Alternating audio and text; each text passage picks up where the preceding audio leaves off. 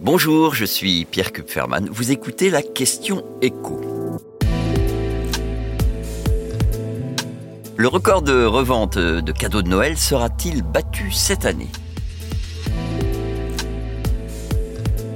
C'est désormais quasiment une certitude, les reventes de cadeaux de Noël seront plus nombreuses cette année que l'année dernière. Pour s'en convaincre, il suffit de regarder deux chiffres. Un, avant même de savoir ce qu'ils allaient recevoir, les Français avaient annoncé la couleur. Près d'un sur quatre prévoyait de revendre au moins une partie de ces cadeaux de Noël. C'est deux fois plus qu'il y a cinq ans.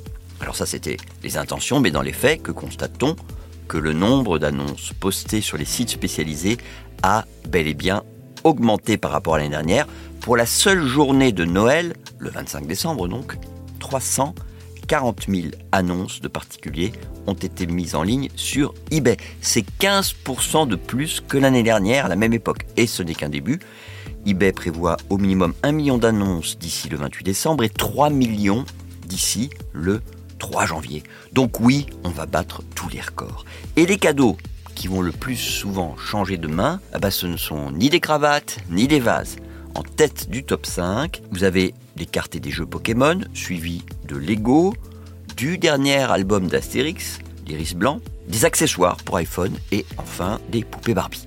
Donc clairement, ça peut être aussi bien des cadeaux qui font doublon que des cadeaux qui ne plaisent pas. Mais quoi qu'il en soit, l'argent récupéré avec cette revente ne servira que de façon très minoritaire à s'offrir un autre cadeau. C'est le cas pour moins de 30% de ceux qui vont revendre leurs cadeaux.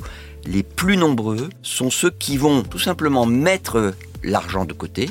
Et enfin, bah, vous avez un petit tiers qui va en profiter pour regagner son compte en banque, mis à mal par les dépenses de Noël. Sachez enfin que si vous voulez revendre vous-même vos cadeaux, vu le nombre d'annonces mises en ligne, bah, il va pas falloir être trop trop gourmand.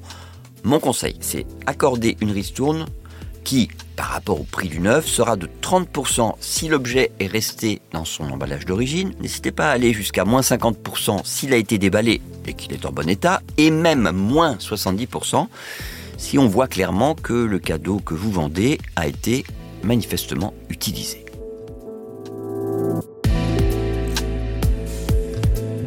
Merci d'avoir écouté la question écho, le podcast quotidien pour répondre à toutes les questions que vous vous posez sur l'actualité économique. Abonnez-vous sur votre plateforme d'écoute pour ne rien manquer. Et si cet épisode vous a plu, n'hésitez pas à laisser une note et un commentaire. À bientôt.